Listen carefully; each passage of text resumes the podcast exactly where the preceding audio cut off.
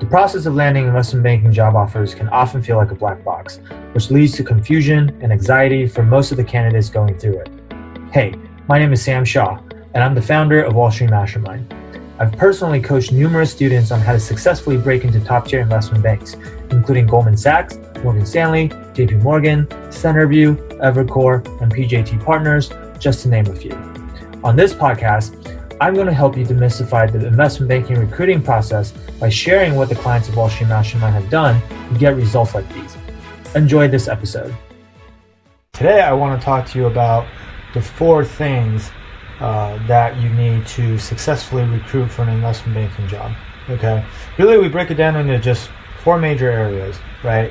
Uh, the first is the application. So these are things like your resume, cover letter, LinkedIn profile, anything that presents you as a candidate on paper, um, a lot of times that's going to be the first impression that people have of you. So it's going to be really, really important to set the right impression. Okay.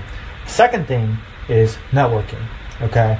Um, with how competitive investment banking recruiting is nowadays and the number of applications that these firms are getting, uh, top firms like Goldman Sachs get over 200,000 applications every single year. Okay. So if you're not networking, if you don't have people who are already working at these firms who are willing to refer you for these interviews, and all you're doing is submitting your applications online and hoping that you're going to get selected for an interview, regardless of how good your applications might be, your chances are going to be very, very, very low. Okay, so that's why networking is the second thing. It's extremely important. Thirdly, if you do well in those first two areas and you actually get the interview, you're going to have to ace two types of different uh, interviews. The third one is behavioral interviews, and the fourth part is technical interviews.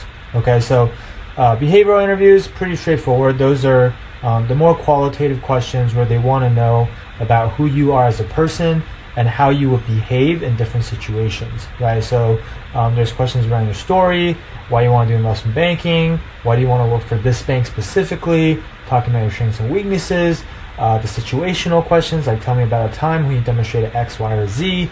Um, there's also a lot of market related questions uh, where you have to talk about a specific industry trend or current events or just a transaction that you've been following um, or even being able to pitch a stock. So these are more open ended questions that don't necessarily have a right or wrong answer. Um, but at the same time, there are certain things that bankers are looking for, um, and there are best practices around what you should be saying and what you shouldn't be saying. Okay. Last but not least, of course, the one that most of you are probably the most familiar about um, is technical interviews, right? And so that's basically testing your finance and accounting knowledge, things like accounting and three statements, uh, valuation methodologies, uh, mergers and acquisitions, uh, and then like if they want to get even more advanced, they can ask you questions about leverage buyouts. Okay, so those are the four major areas. And the last thing I will say about this is you really need all four areas to be working together uh, simultaneously. Like you have to check all of these boxes um, if you want to be a competitive candidate. If you're missing just one out of these three or four uh, things, uh, you're not gonna, you're most likely not gonna get a job because you're either gonna not be selected for the interview or you're gonna get to the interview stage and you're not gonna pass the interview. Okay, so I see a lot of students out there who just focus all of their time and energy on learning the technical interviews or the, the answers to the technical interview questions and they neglect the other three areas or they don't do well enough in the other three areas um, to the point where they don't even get the interview in the first place and that's just a huge waste of time. So hopefully that makes sense, uh, sense to you guys. If you guys have any questions feel free to reach out to me or my team and we're happy to tell you more okay?